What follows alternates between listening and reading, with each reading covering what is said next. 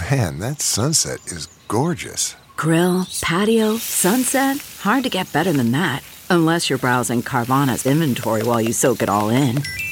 Oh, burger time. So sit back, get comfortable. Carvana's got thousands of cars under $20,000 just waiting for you. I could stay here forever. Carvana, where car buying meets comfort, meets convenience. Download the app or visit Carvana.com today.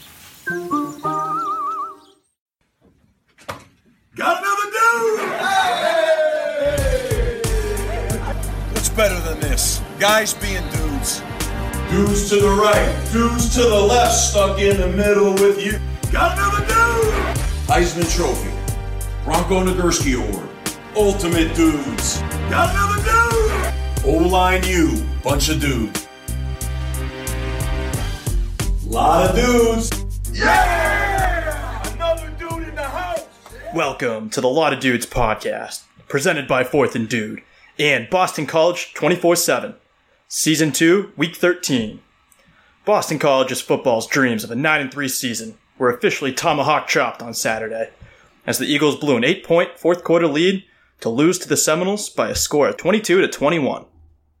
Florida State keeps their 37 year bowl appearance streak alive, while the Maroon and Gold dropped to 7 and 4 on the year and are officially in danger of another 7 and 6 season.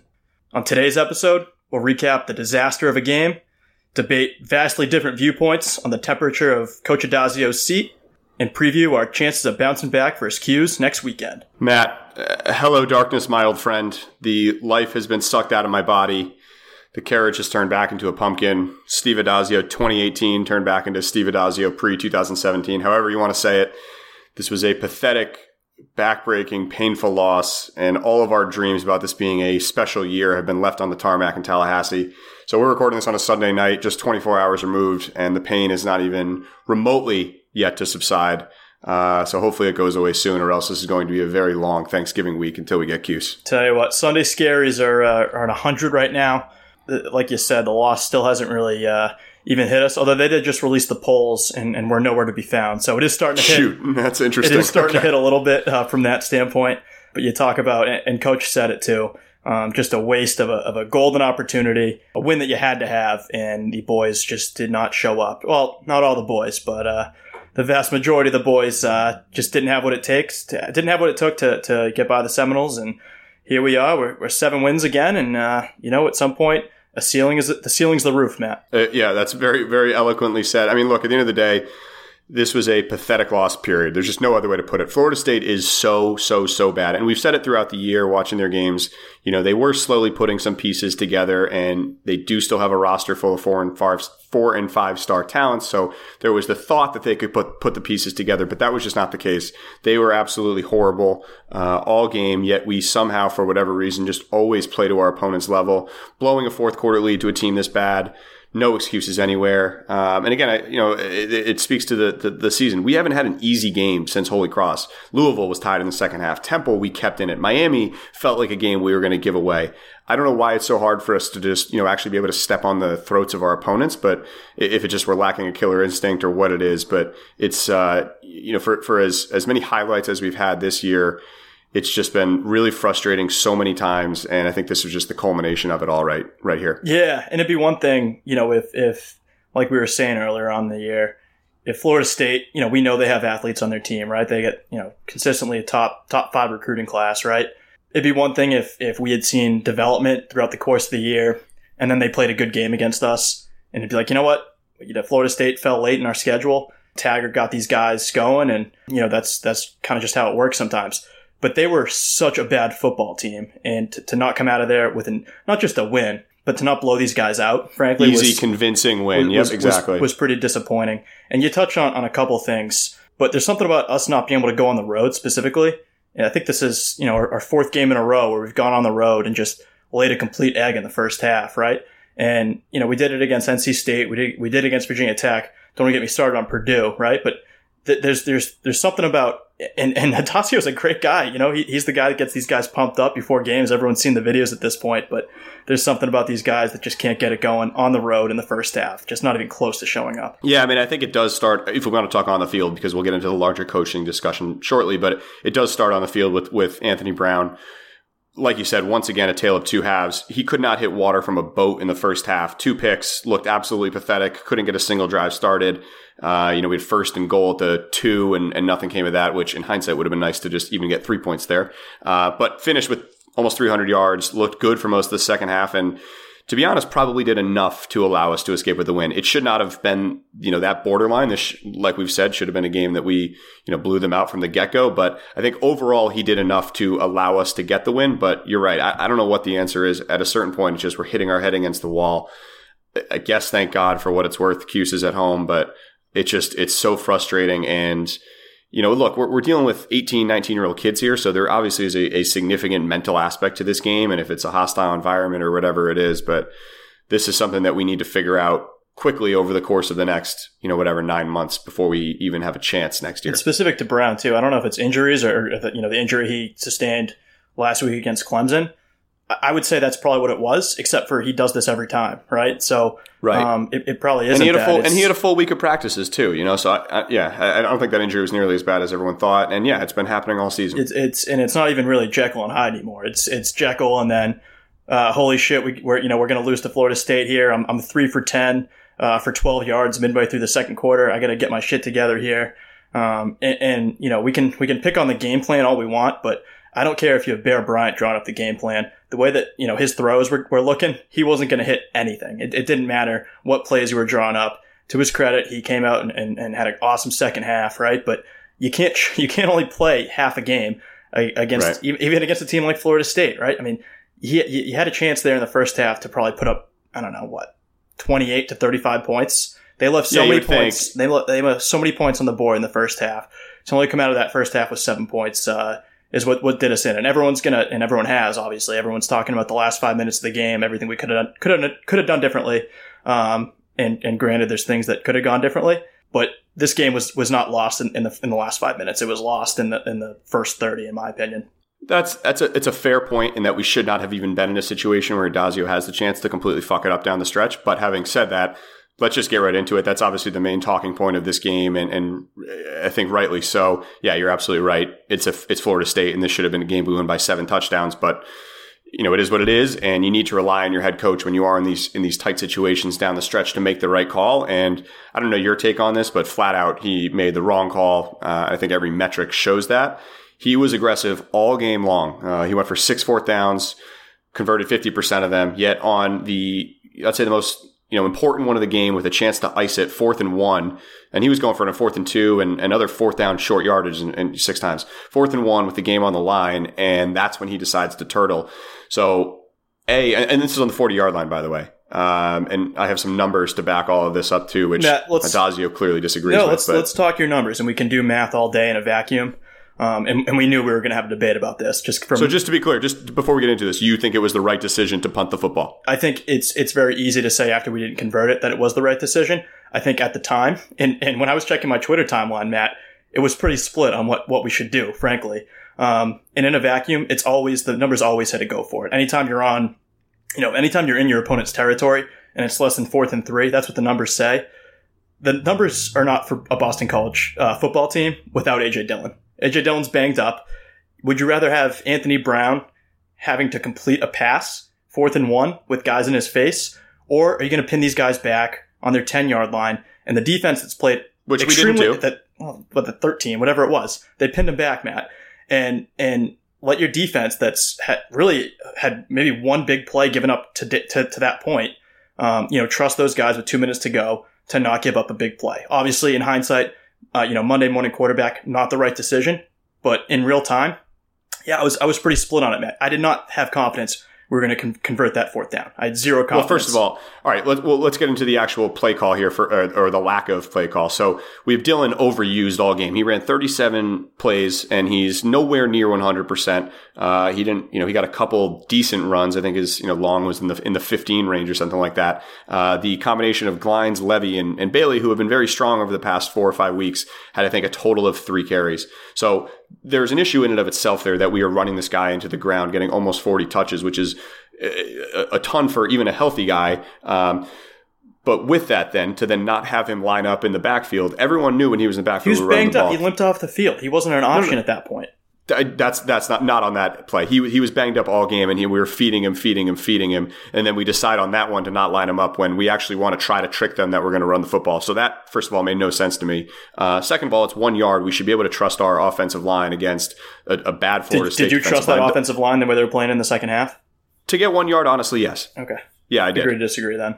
Even even the fourth downs they did they did convert Matt. What was it? Two two or three of them. Two were controversial, and then the third one we had to like use our best play in the playbook to do an Anthony Brown rollout to Mikey Walker, who slipped out. Of, like that's a, that's their best play. I think. I don't think they had another one like that. If they did, then I'd say go for it. Um, but that's not, at least as a fan, I don't know the numbers, but that doesn't feel like a high percentage play to to Mikey Walker or whoever. Anthony Brown throwing the ball, and the numbers back it up.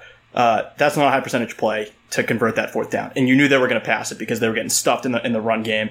Um, in my mind, it's uh, and I have to be go c- kind of to one extreme here because everyone else is anti Daz right now. So uh, apologies for that. But at the end of the day, I think it's not that bad of a decision that he made to pin his guys back or to to pin Florida State back, who'd shown no offense all game, to trust our defense to, to make it happen. So here's the problem, Matt. If we want to talk in a vacuum, I have no problem with that. If this was a one decision that he made in his five year tenure that ended up not working out in the way that we would like it to work out in crunch time in a vacuum, fine. I can live with that. The problem here is that this is a pattern. This happens consistently where his late game management decisions cost us the game. Uh, the one that jumps out at me is, is basically the same thing. Georgia Tech uh, in Ireland a couple years ago, Three which years ago. pretty much an identical situation. He had a fourth down, he could have went for it, and his quote was, "Well, I wanted our defense to be on the field." Pretty much identical, but you could go back And by the way, year, they and didn't there's give at least. that, what was it, the fourth and 27, they would have won that game. But they, but that's the problem is that they do consistently do that. they have a and- 74 and this yard falls on the touchdown here. too. I don't disagree with you, but at some point, it's an execution problem. But if it's an execution problem, you as a head coach need to I know, that and, and all this not falls on the head coach, no matter how I spin it. But I'm just saying, uh, you know, I'm arguing the specific point of it's it's not that egregious to punt the football there. Right, and, and and again, I, I don't disagree with you if we're just looking at this specific p- play. The uh, the problem here is the pattern, and that we've seen this for five years, and at some point, the reality has set in that this is the ceiling because of his coaching style, and because we're not Alabama, we're not always going to have a, a 50 point talent advantage. We're going to get ourselves in a 12 game season. We're going to get ourselves into a significant handful of close games, and in those significant handful of close games, he's going to give away more than the average number because of bad tactics. And that's why we are going to always be at this seven, maybe eight win ceiling. And you're never going to be able to get to that next level of 10 regular season wins. And that to me is, is what is so frustrating. Uh, we've seen it at this point. And, and look, I'll say this, and I think you'll agree with this, that nobody can deny that overall, uh, I think this hire to this point can be viewed as a success. We were in the absolute dumpster. Uh, things were terrible on the heights with, with, with the way Spaziani left it. He brought us back to respectability. He's a great recruiter, a good talent developer, hires phenomenal assistants, good face for the program, face for the school, etc. But at the end of the day, what you're judged on is is you know your overall record number. And with his game management, we're just never going to be able to get to that next level. and, and you can get on him for a lot of things. Um, and, and certainly some, sometimes the way that he uses timeouts and stuff like that. I would say in, the, the list of Addazio things you can get on him for, I don't think that that really cracks the top ten in my opinion. You know, That's a problem. Get, get, no, That's- no, that's get on him for not being able to recruit a, and, and develop a quality quarterback. That's that's perfectly fine. He can't find a kicker after year six. Agreed. If you have those two things, we, we beat him by forty, Matt, and it's not it's not even a discussion at this point. Okay, but then that's another argument. You're, you're, just. I'm, I'm trying to give him credit for his talent development and his recruiting. So if you're going to knock that down, then he, what does he have to stand on? Well, no, beyond I'm- being I'm a great face for the program. ninety percent of the things he's done correctly, and those are two things that he has not. And it's it's the reason that we don't win close games. I've seen all the stats. I don't disagree. And it's, a game to manager. He's a horrible game manager. Uh, I agree to disagree on that. I mean, I, I, I That's that's pretty factual. yeah, I guess you're, I don't really have a leg to stand on there. I, I, I do think though, um, you know, everyone's get eight days ago, everyone was saying, "Oh, Daz is great, coach of the year, whatever," and now all of a sudden, because you know, a couple things, you know, we lost our quarterback, we're banged up, and and you know, not to you know blame injuries as an excuse, right? But it's a fact, and we lost to Clemson, even though we played them tough. And we had a bad game against Florida State. Our cornerback got burned. Our kicker missed a field goal. Everything went wrong that could have. Our quarterback didn't show up for the first three quarters, and and that's the position you know we find ourselves in. I hate that the entire season, really that the last six years, are being boiled down to a single decision that at at best is controversial and and in my mind is absolutely forgivable. I mean, the defense. I, know that the Georgia Tech quote is ridiculous. I want my, my defense on the field at the at the end at the end of the game. It's kind of a ridiculous thing to say, but it's true. Our defense played way better than the offense did, and has the last really the whole second half of the season. Our defense Right, but you can't electric. lose the game if the, you can't lose the game if the offense is on the field. Period. Well, the way Brown, uh, you know, was throwing those picks, you, you probably could actually. Matt. okay, okay. Um, but no, I, I mean, no one could have predicted. Although I, I know we all had that kind of pit in our stomach that something bad was about to happen, but no one could have predicted that. Um, and, and here's another thing you can get on for is what the hell, and, and maybe blame Reid, blame whoever. What the hell was that defensive scheme in the two minute drill? Get on, get on for that. I just, I think people are missing the point a little bit, just because a lot of other things went wrong. Just besides that, Again, the reason that everyone is focusing on this one decision, like I said, is just because this happens all the time. Yeah, Right. there's And a lot of issues. He, and if he is not. and, and you guys are all not arguing Saban, as if we got if we get the yard, it's an easy yard. What if we don't get it? Then we give them the ball on the forty, and, On the then, and they score, and then everyone's going the everyone's arguing the other no, way. I, I disagree because I everyone's trust our defense.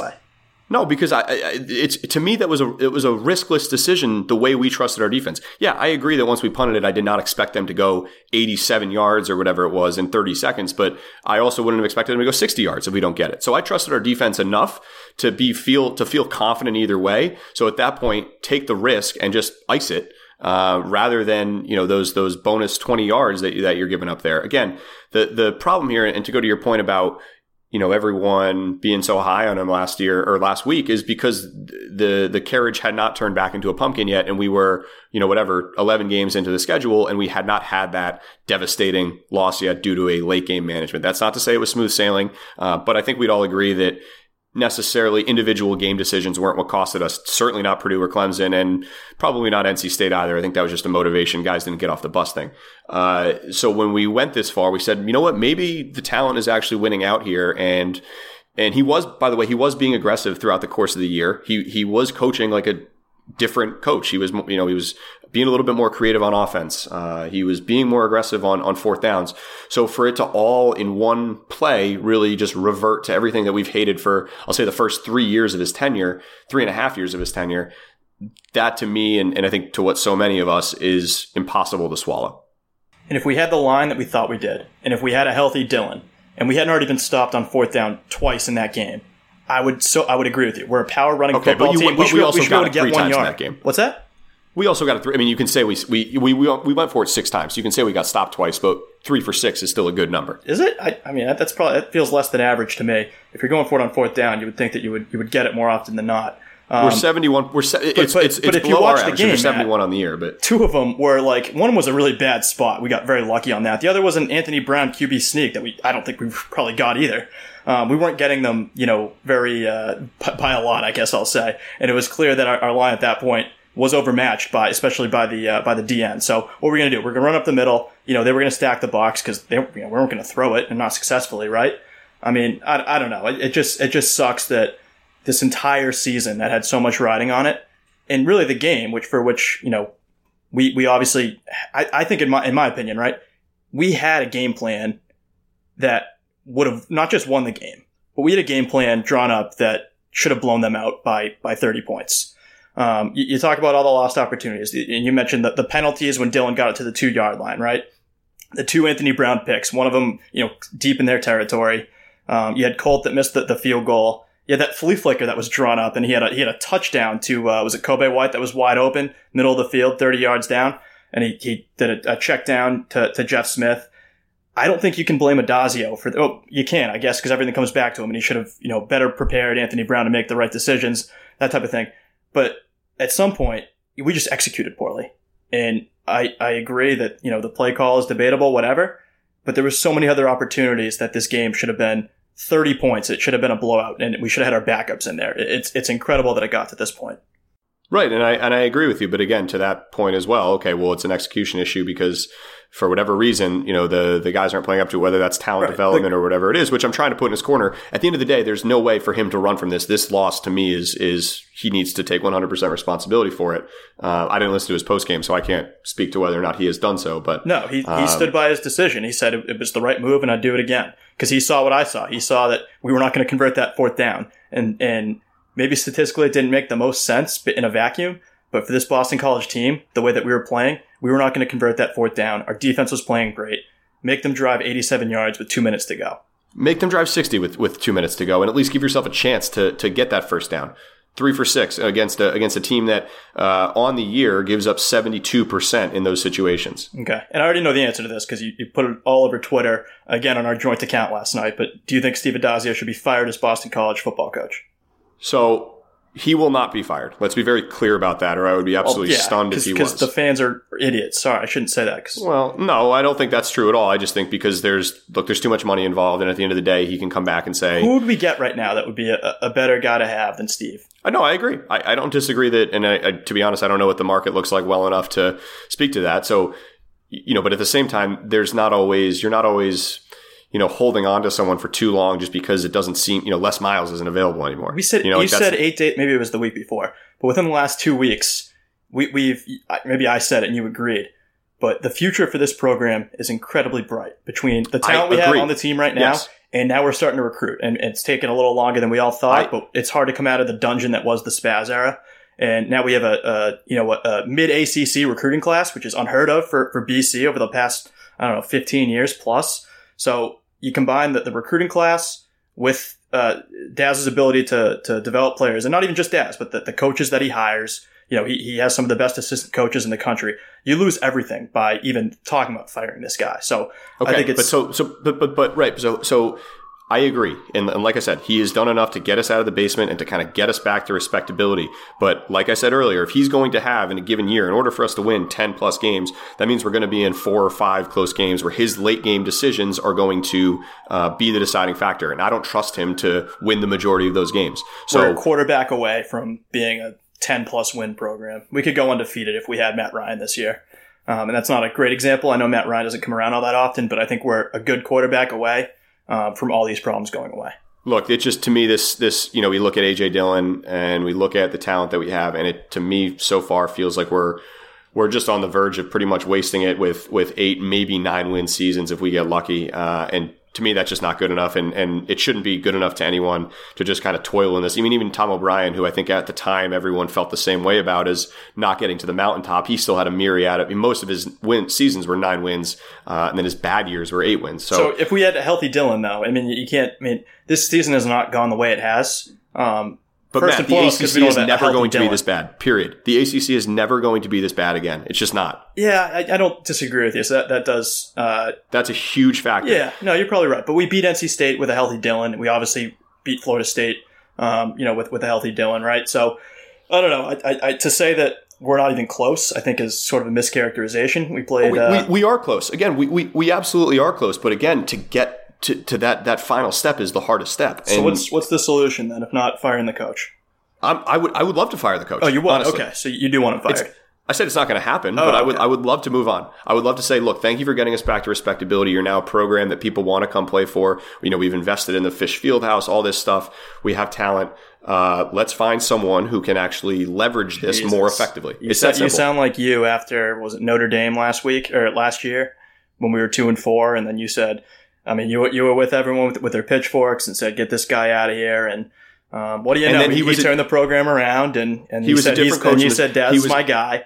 And No, he was we're a just different keep- coach in this- Matt, we're going to keep doing the cycle. We're going to keep doing the cycle where every time we lose to someone, you're going to keep calling for his head. I just I expect everyone else to do it, but I didn't think you would be uh, on this on this pitchfork Well, you know what I so expected? quickly. I, I expected you're the last person I would have expected to be okay with these seven win ceilings. I thought that, you know, striving for greatness here, you'd like to actually win a championship one day. Again, he was a different coach of the second half of last year, and he has just reverted and decided again to go back to his I forget how to coach football. So that to me is it. It is what it is. Because the timeout, Again- name, name something else that he did wrong. He the game plan again was the right game plan for for this team. They should have won by at least twenty five if they had executed properly, but they didn't. okay, who is execution on? Anthony Brown. Oh, you're, oh, so oh, you're, oh, oh, you- I see what you're saying. Yeah, I agree. It's it's fine. It's it's on the coach. Um, but if you get if you can get guys and they get a good recruiting class coming in, if you get the guys that can't execute out of there and you replace them with the guys that can, then uh, we get a pretty pretty bright future. You know, we get some quarterbacks look, coming in. a, there, Matt, Matt, I'm telling you, the game plan was there, and, and it, from a coaching standpoint, I didn't see that much wrong with it, and we, we should have won that game by a billion.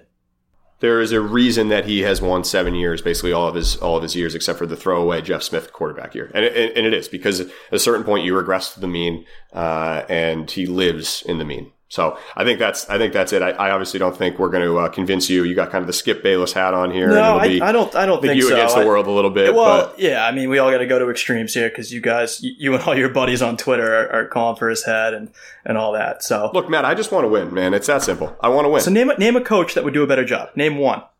I, I'm not in charge of the search could committee, so I don't. I can't give you an answer off the top of my head. Do you want not- Ryan Day? Is- is Ryan Day the pick here of solution? a- I think Ryan Day would do a better job. Yeah, Okay.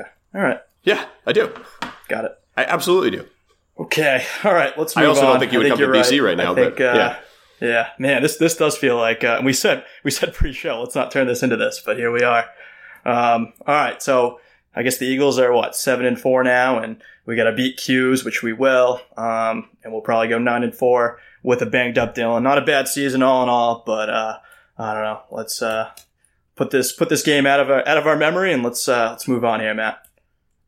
Yeah, so I'm gonna defer my dude this week. I have nothing. Uh, nothing about yesterday was redeeming in any capacity whatsoever. So if you have a dude, go for it. Uh, otherwise, we can get into continue on the road to negative town. Yeah, I got a quick one. Just thank God we didn't beat Clemson last week. we, Yeah, that we would've beat sucked, huh? Clemson and then uh, you know put up followed it up with this uh, the suck fest yesterday. Uh, that would have that would have been way tougher than it is currently. At least this game didn't really mean all that much. Besides, you know, I guess you know a good bowl game, but I think we'll we still have a, a chance to get one, right? So, um, but if this had cost us the ACC, and I think it would have been a different game. This was your classic.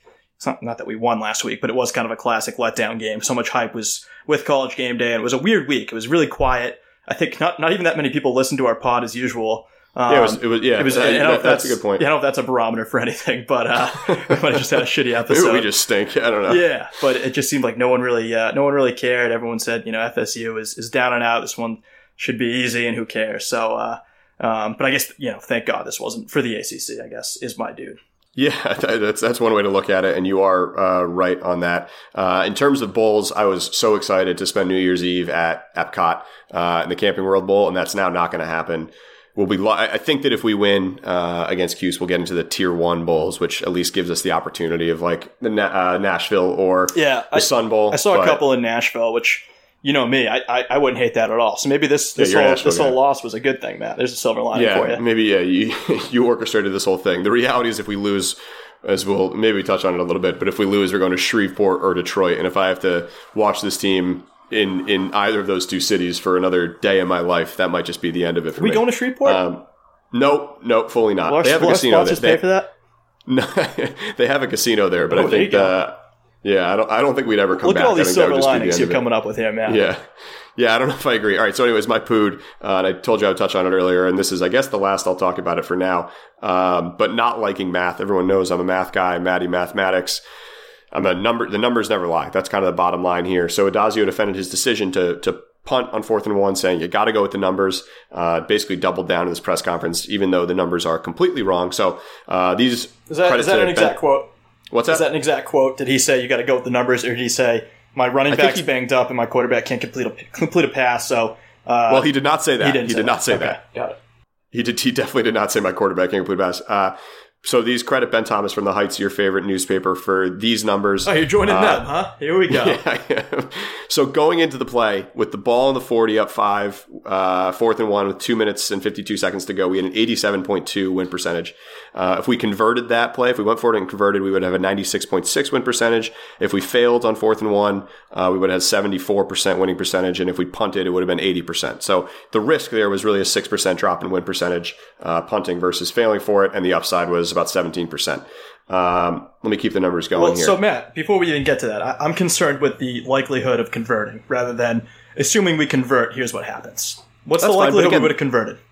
So the likelihood, we, so on the year, You can't do your Uh, math. it's it's not a vacuum, Matt. I know you're a math guy. You guys love vacuums, but I'm not. I'm not a vacuum. I'm looking at the entire year. On the year, we were 71% converting on third or fourth down and less than two yards. And on the season, Florida State, in those exact same situations, has allowed conversions on 71% of those attempts. With so the numbers are in our favor. Dillon. And with the with the with the with the math, and Dillon has been healthy for the whole year, so it is the it is the same. against Holy Cross, yeah, fine. Matt. We're not going for it on fourth and two against Holy Cross. There was a couple we went for against Holy Cross, I think. if we're in a fourth down situation against Holy Cross with AJ Dillon still in the game, there are bigger issues at play. Anyways, with the numbers the way they are, if we have a greater than 40% chance of converting, it is advantageous to us uh, for us to go for it there, which I think clearly we do both in the individual game, if we want to talk about your vacuum, or if we want to talk about the season as a whole. So, not liking the numbers as, as a math guy is a real affront. And, and you, by the way, you're an accountant. This should be an affront to, to, to you as well, um, because the numbers, as you Uh, know, we don't Matt, do math in a vacuum in the, in the CPA world, Matt. You know that. Matt, people can lie, as you well know. People can forge documents. The numbers cannot lie. Matt, my pood, it's a good segue into my pood here. Um, my pood is you um, and all the Pitchfork fans out there. I already touched on it. Um, what, what haven't I talked about here? Uh, oh, here's here's one. The people that you could say Daz is a bad football coach, but there's a bunch of people out there, not a bunch, but enough to, to piss me off here. People that attack Daz's character with just completely baseless claims. Yeah, there was a couple guys that were like, yeah, if you really knew him, he's he, you know, he's this huge asshole. And then you know, someone follows up and says, "Oh, hey, wh- why do you say that? Do you have an example?" And it's always just silence. No, no one ever. You just assume because he yells at refs. Oh, so does Nick Saban. So does Bill Belichick. Every good coach yells at the referees, and people assume he's this shitty guy, you know, horrible person because of it. Um, but the fact of the matter is, the players love this guy, the coaches love this guy, recruits love him. And, and as I said earlier, we're combining this with a pretty good recruiting pipeline. And I don't know, Matt. It just it's it's crazy, and and how how how sudden this fan base turns. And it's it's Twitter last night was wild, you included. So that's my pood. I wish we had loyal fans that understood, uh, you know, kind of long term that you know just because a cornerback got burned and we you know we lost a bad game to Florida State, the entire six year tenure and tenure and, and beyond is not completely ruined. You're absolutely right. It's six year tenure, five of which have been seven and six, and the other one was like two wins. So I'm absolutely with you. We are looking at the big picture here. Let's put this in the rearview mirror. We have, uh, you know, it's Thanksgiving week, so in that sake, let's be friendly, I guess here. So I'll go back to the positive side of it for my dude of the week, going completely uh, off the football Well, I got, field. I got a football one, so let me sneak that in. Okay, yeah, please do. Uh, Zach Allen, just can't say enough good things about him. He's, he's been Yeah, my dude of the week every single week. I know you guys are getting sick of it, but um, this guy just cannot get enough credit for what he does. Uh, he, he had six tackles, a sack, a QB hurry, a pass breakup, oh, and a blocked field goal, by the way. Um, and he's he's ginormous, and and to maintain you know that type of motor, especially when we're going three and out, and, and the, the defense is back on the field, you know, every three minutes. The fact that he can keep it up to, to his degree is incredible. So uh, shout out Zach Allen or Sack Allen. Sorry, I called him Zach. That, that, felt, Allen, that felt yeah. weird. It's wrong. Um, but yeah, offi- official dude of the week, and uh, we'll talk. But but next next week senior senior day, and um, you know I, I hope he just has an awesome day, and I hope he gets drafted top ten. Whoever, whatever NFL team takes him, it's going to be such a steal. No, I'm, I'm definitely with you there. Um, so my dude of the week, again, there's so many things wrong right now in the world. BC hockey, for some reason, has decided to stop remembering how to play hockey. They're horrible. Hoops lost to IUPUI, which I didn't even know was a real school. How do you say that as if like abbreviated? How do you how do you say it so that it's not IUPUI? You don't. Is it- So that's how you know. Is it OOPY? No, I think it's I think it's IUPUI, You, and just you it. have to say the whole thing. Got it. Yep, yep. I don't think there's a choice. So the only uh, bastion of light that we have right now is our girls, women's hoop team. Uh, big win today on the road at Houston. They started four and zero. Going into today, Matt, they were top five in the RPI, which is absolutely outrageous. So they're you know at least that high uh, after today. They got a new coach that's come in and completely changed the culture. So they were horrible for you know whatever five years during the Johnson era. Um, and shout out to the director of operations who is a listener. So um, they are my team, and I'm fully on board for the women's hoops this year because I need some form of of BC happiness. And by the way, I'm, a, I'm an alumni uh, of the BC women's basketball team practice squad. Everyone knows that. Hey, was that a was that a, a Martin hire? The women's basketball coach. This was yep yeah. So Matt, maybe we do that on the, on the men's side, and we're cooking with gas there. Don't you dare say And it about football. Don't you dare. shut up. Shut up. Shut up. I will note too, by the way, that his so his other hire is the uh, women's volleyball coach, and they have had like the best year in BC history so far. There you go. I'm a volleyball guy, so I can judge that hire and say that was a success as well. So he's two for two, at least in the short amount of time we've seen. The Are you a volleyball guy? Are you still doing that shtick? Uh, I'll, I'll, I'll toss it around in the intramural leagues around New York sometimes. If you're uh, ever in Punta Cana with Matt, don't play beach volleyball with him because he doesn't he doesn't play Man, that I had well like in sand. seven thousand whatever the Dominican drinks was that day. So that's I'm throwing that one out there. I'm a very good volleyball player. I'm like eight feet tall. People don't talk about this enough. That's my Eagles in the Wild. Was just how poor Matt played volleyball in Punta Cana. Um, no, Matt, I don't have an Eagles in the. Is that the next segment? yeah, it is. Okay, next segment, Eagles in the Wild. Um, I have this written down here. Hey, Matt, much like our football team on Saturday, specifically the offense, I'm only showing up for half the episode, so I didn't complete the Eagles in the Wild assignment. That's well done. I'll also go similar to our football team uh, yesterday. So Matt Ryan and Luke Kuechly had heartbreaking last second losses uh, today in the NFL. The Falcons lost on a last second field goal by the Cowboys, and Panthers went for two with like 30 seconds left and didn't convert uh, and lost. So pretty fitting on the uh, on the BC spectrum for uh, for our football performances this weekend. Let's roll it into Dudius Corpus. Court is officially in session.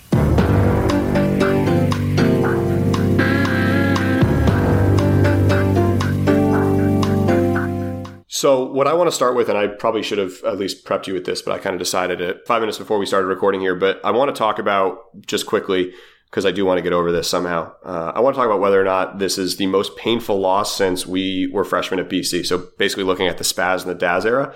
So, I got one immediately been, that comes to mind, but why don't, why don't you go go ahead and I'll uh, yeah. So, so, so there's certainly more uh, pathetic losses. So you look at like Wake 3-0, that was pathetic and it will never get worse than that. Uh, the Spaz, Middle Schmiddle against Duke, that was pathetic. And there's obviously been more resounding losses where we've gotten our doors blown off. Uh, Vatek 49 nothing and plenty of other times these 10 years. But I think with the combination of we've never had our expectations this high. We've never had this much on the line in the decade, you know, going for 10 wins, uh, going for a top 15 ranking, camping world ball, all this good stuff talking again a potentially top ten final ranking. Do you want me to take and, this one because I was there, Matt? I'm, well, I, I, I, think I know what you're talking about, but again, I'm referring to the Spaz and Daz era. Oh, so it doesn't count. Okay, all right. Well, that, yeah, that was yeah, okay. So, because I, I, agree with you, I, I think Syracuse is in the modern era. I don't think there's anything that comes close to that. No, I was even going to say the uh, the Florida State in, in 07, right? Oh, sure, yeah, yeah, yeah, yeah, right. So, right. so everyone knows, you know, that the type of year that that Matty Ice put together. It was coming off that awesome win down in Blacksburg on the road with the Hail Mary, and uh, man, just just talk about blowing it. A, a, not great Florida State team comes to Chestnut Hill. I think they were I don't know five and three. They're they're like a 500 Florida State team. Drew Weatherford, if, if that name rings a bell, um, just beat us and, and, beat us bad. Our offense couldn't get going, and uh, we went from number two in the country down to uh, we didn't drop that bad, and then we followed up with a loss to Maryland. So in my mind, that, Matt, it, that, yep. that, that immediately jumps to my mind. I was also at the Syracuse Diamond Ferry game. Um, so those, and I know that it went outside the, the spectrum of, of what the question was, but those have to be the top two in my mind. The Florida State followed up with the Maryland loss, and then uh, Syracuse. Uh, with yeah, the- that's certain. Uh, that, that's certainly fair. I would definitely put both of those ahead of this. Uh, again, I think though in this window, really just because it's the first time we've actually been good uh, or been you know legitimately good in in a decade. So overall, you know, cost us a huge amount. It's a waste of talent on this year. Tore down our our high hopes and dreams. This to me was the most painful. Again, we're 24 hours removed from uh, the end of the game, and it's it's this is sticking with me much more so than any uh, other loss that I can remember. Which is a problem because I'm almost what 30 years old, and I'm letting a you know bunch of 20 year olds basically ruin me for two days. So that that's something I need to uh, to work on, I guess. But uh, yeah, this this one really really sucked for me. So guilty uh, of being the most painful loss for me. Got it. Wow. I don't know. I, we we had nothing to play for, right? What, what, was the difference between? And I get it. I shouldn't say that because ten wins. it, it is know, an important the, the, game, right? The but, top tier, the, the the top bowl outside of Clemson. You know, so you get the top ACC bowl. Uh, which would have been cool. Yeah, I guess nine and three in a, in a, in a down ACC year versus eight and four. Is it is it all that much different? Yeah, I mean, I, I don't know. It's to me, it was kind of. It, it, obviously would have been great to, to finish the year strong and, and be what three and out to end the year. It would be yeah. You talk momentum too, yeah, right? You know, you talk about going into next year. If we if we finish ten and three, right? You know, we we end up with a top probably 15, arguably even top 10 at the end of the year, depending on how the other teams shake out, uh, you know, and who we play in the bowl game. So going into next year, there's a ton of momentum for the fan base, for the recruits, you know, on the recruiting cycle. It's huge. So yeah, it, it just, the, the air was let out of the balloons and, uh, just a really dark time to be a BC fan today. I'll give you one. Colorado State was almost worse. Colorado State was like it wasn't almost worse, Matt, but that was that was one, one of the worst yeah, losses I, have ever seen. Right, and we were that sucked. Yeah, were we undefeated? It was early on in the year. No, we, we no, we had no, we had we had already lost to Pitt that year. This was the USC year, was it not? It was. Or was this the year before? Oh, had we already beat USC at that point? Yes, I believe uh, okay. we did. So, if it's if it's the same year, it might have been the year before, but it all blends together at this point.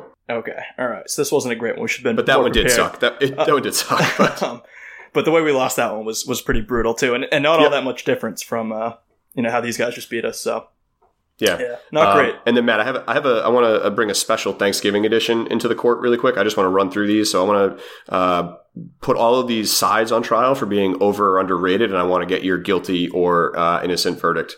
So over or underrated. So I guess if you say guilty, that means they are overrated. Uh, if you say innocent, they are underrated or just properly rated. Uh, so just real quick, I'll throw them out. and You give me your verdict. What are the options? Uh, guilty or not guilty? uh, guilty of being overrated it. or, or innocent, so they're just rated or they're underrated. Uh, mac and cheese. Oh, I thought we were doing football teams. Uh, guilty. Nope. What, you think mac and cheese is overrated? No, sorry, the other one. Okay, so you're 0 for 1. Uh, stuffing. Oh, we're doing we're doing Thanksgiving. Okay, I, I thought we were doing something else Thanksgiving related. Uh, stuffing's the best dish on, on the entire Thanksgiving situation there. So Okay, I, uh, do you put, I put, we put sausage in our stuffing no, in that's our wrong. house. You, you make it wrong then. it's, really, it's really, really good. You, you don't want to overthink the stuffing. Stuffing's perfect as is. A lot of people try to stuff a lot, literally stuff other stuff in there, but no, stuffing's good to me as is. Can I do a writing candidate? Yeah, please. The garlic mashed potatoes, I love those. Matt. Guilty. I kind of just, I like mashed, I like regular mashed potatoes so much. It's kind of similar, I guess, to the stuffing argument. It's like, I just kind of like to leave it as is. Yeah, no, I, I disagree with you 100%. Um, anything else? Cranberry sauce. Yeah, I got a couple. Cranberry sauce. No, no thanks. Yeah, I'm with you on that. And then crescent rolls are the best food in the history of food. Yeah, I, I, I, I wouldn't go that far, but I, I think, uh, you know, you didn't, you didn't mention the dark meat. Well, you mentioned last episode or two episodes ago. Oh, the everyone, hooky everyone episode, knows that's you're a dark meat guy. That's right.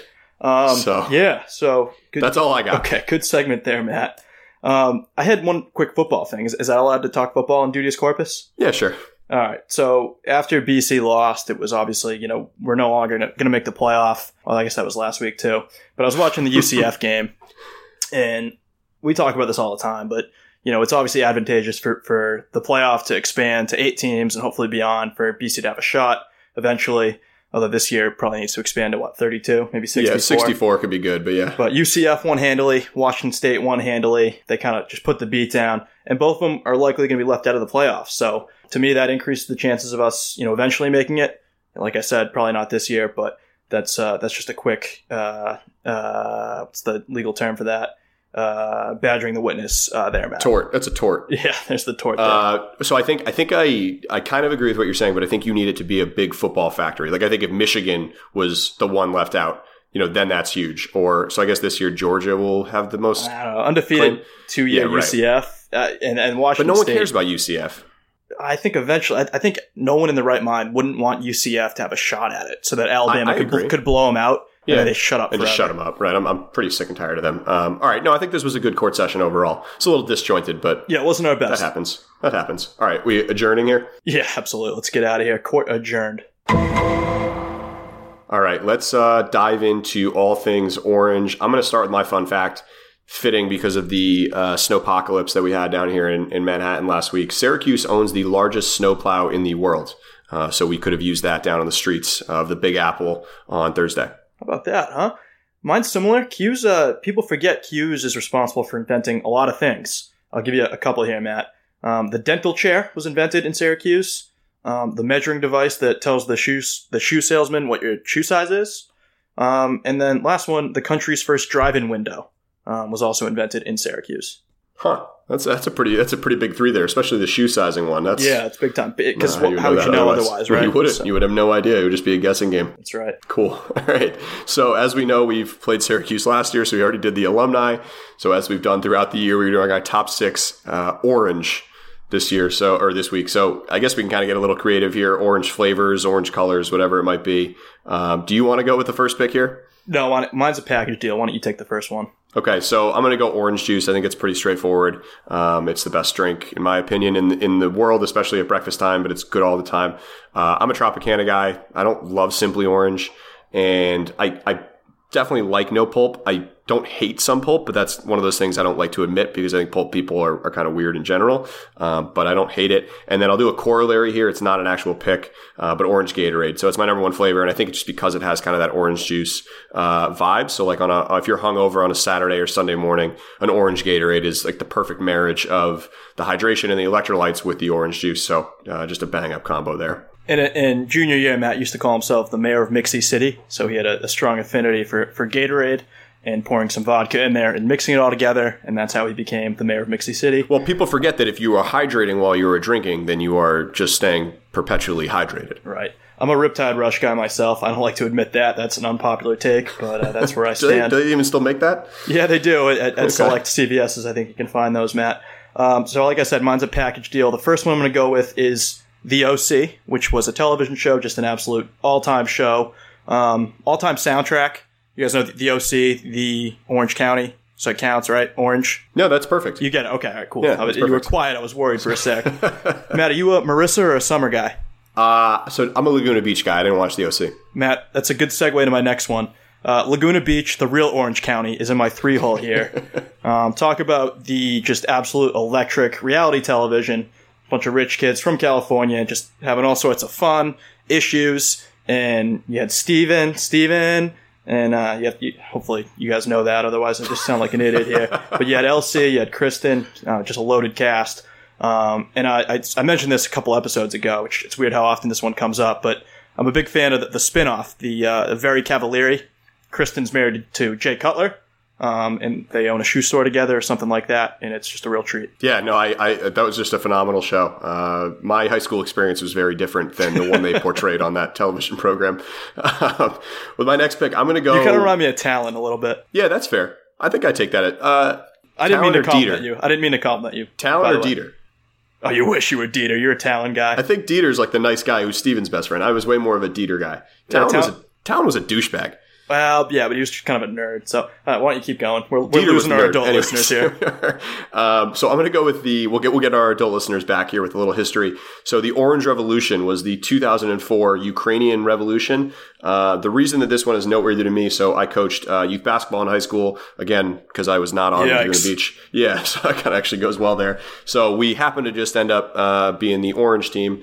Uh, and we happened to get a Ukrainian guy on our team. He actually was was really good. I think he might have gone to BC uh, after the fact. Anyways, the Orange Revolution became our rallying cry because again, this guy was Ukrainian, and we happened to wear orange, and we franchise tagged him, so he was on our team both years. And we made back to back finals. So the Orange Revolution, the Ukrainian Revolution. I don't know, uh, you know, what side was what, and, and what side we should be rooting for. Yeah, I don't know what side we should be rooting for uh, in that, but as a basketball team uh, and a you know we were phenomenal, and it was all based on the political revolution. That kind of feels like a Gordon Bombay kind of rezoning the districts there. Mighty The little gerrymandering. Yep. there you go.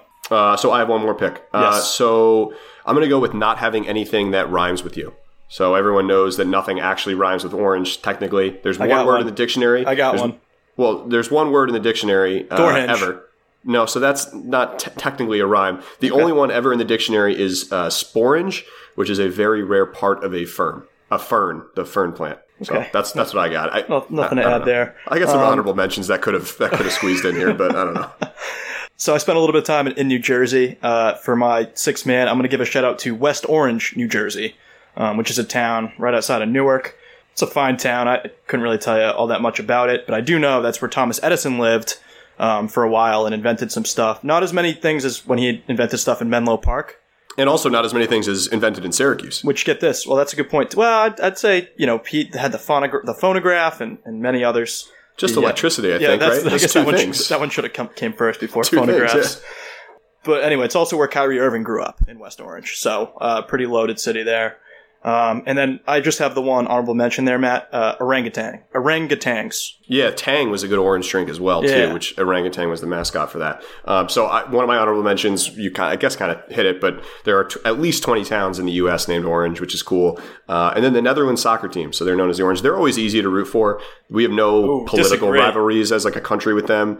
Um, so the real reason I, I, I I'm okay with them is because there's not like many people or, or people that we're friends with, you know, that are from Netherlands the way it is like with Italy and Germany, where everyone acts like they've lived in that country for their entire life and you know become these huge fans over being you know fans of uh, Clint Dempsey and the boys. So Netherlands to me is very neutral. When they win, it's like if the Texas Rangers win the the World Series, I just don't have to hear from their fans, which I'm cool with.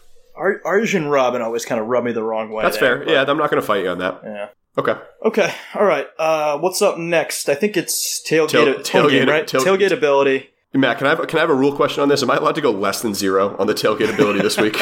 I'm single digits myself. yeah. Um, I- I'll, I'll get it kicked off here. I don't have much here. I don't know. Whatever, whatever. This game's always it's always Thanksgiving weekend, right? And we've gone a few times. I remember one year in particular. It was probably 2014. I get what's 20. Yeah, it's probably 2014 where um, we were on Shea and it was like 10 degrees. It was the coldest day of the year.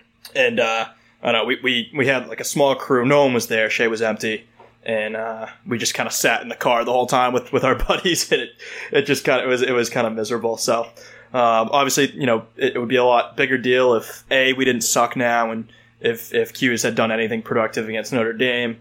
Uh, but that all said, it's senior day, and uh, we have a lot of seniors that deserve the support, kind of deserve a packed house. I know they're not going to get one. Um, but you think about all the seniors we have. You got Zach Allen, you got Sweeney, you got Jeff Smith, Chris Lindstrom, uh, Strahan, Harris, Denis, Mikey Walker. My, jeez, that's a lot. We that's might a be lot. Rebuild, we might be rebuilding next year, not Matt. great. Uh, but but with that all said, I'm not going, and I just I don't know if, if you're going, God bless you. Um, I have six point eight. Wow, yeah, you're you're right on the money with me. So again, right off a deflating loss, I am just like so down on this year now. I just want to fast forward to bull season, hope it's in a good spot. Thanksgiving weekend, the last thing I want to do is rush out of the house early on a Saturday morning to drive 90 minutes to to Brighton. Cuse is still top 20, which is cool, but also off a loss, so that takes this thing out of it. It's a noon kickoff, which is just terrible. Uh, 42 degrees and sunny, so I guess that's okay for a late November game it is still a big game for bowl placement. Need a win to lock in tier one uh, and avoid, you know, the at least the significant possibility of a Detroit Shreveport or lower. Uh, and again, the seniors, as you mentioned. But with that said, I'm going six point three. God help you. That's that's kind of all I can say. Yeah, no, nothing to add there. That said, you should go. Everyone should go if you're planning to go. Yeah, sorry. Yep. Support the guys. We They- need we need a lot. We need a good home field advantage here Yeah. because we can't play well on the road. So if it feels like a road environment, we're in big trouble.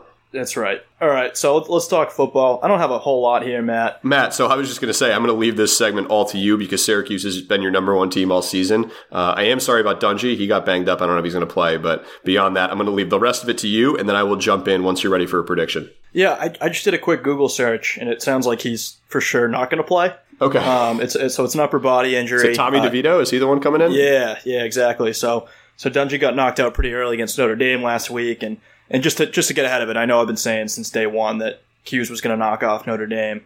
That was contingent, fully contingent on Dungey being healthy. He was obviously the X factor. Um, so that one's officially what's the word? That's a, it's a- Voided? yeah, it's a good good job. Are you gonna Matt. are you Yeah. gonna refund That people though? Who are you gonna are you gonna refund people or no? Yeah, so I tried on my bookie, and he he did not think it was voided. um, unfortunately, Funny how that works out. yeah, but these guys, I'll tell you what, they're, they're a completely different team without Dungey. Tommy DeVito uh, barely had 100 yards passing, threw a couple picks. They had like 70 rushing yards. These guys could not do anything against the Irish. And maybe it's the fact that, that Notre Dame's actually a good football team, but I don't know. I, I- think their O line is, is suspect. They have a lot of weaknesses. They do put up a lot of points, but again, that's the Dungey offense, and their defense has been bad all year. So um, you take out their X factor. I think we can do a lot of damage. Um, like you said, it, it's at home. We we should, you know, the seniors should come to play. Everyone should be motivated. There's no reason we can't get out of here with a big win. Syracuse is the fakest ranked team of all time, and uh, I don't see this as any type of. The, the line hasn't come out yet, but it will be fascinating to see where Vegas puts this. I, I would have, I don't know, without Dungey, it's probably in my mind at least. Eagles probably giving three and a half, but I, I couldn't even tell you. But- yeah, three three and a half would be my guess as well. but Uh, Either I'm with way, you. BC, you know, assuming everyone's healthy or, people are getting healthy and Dillon plays and all that, uh, we should win by two or three scores here, Matt. Yeah, no, I'm, I'm with you. Uh, the only thing I'll, I'll throw in is uh, potentially the last game we could see with Dino Babers on the head coach of Syracuse. I guess besides the bowl game, if he sticks around for that. But oftentimes they're poached before that. But he's going to be very high on the list for a lot of uh, vacancies this year. Obviously, Les Miles is now off the market, and Jeff Brohm, at least rumored to be going to Louisville.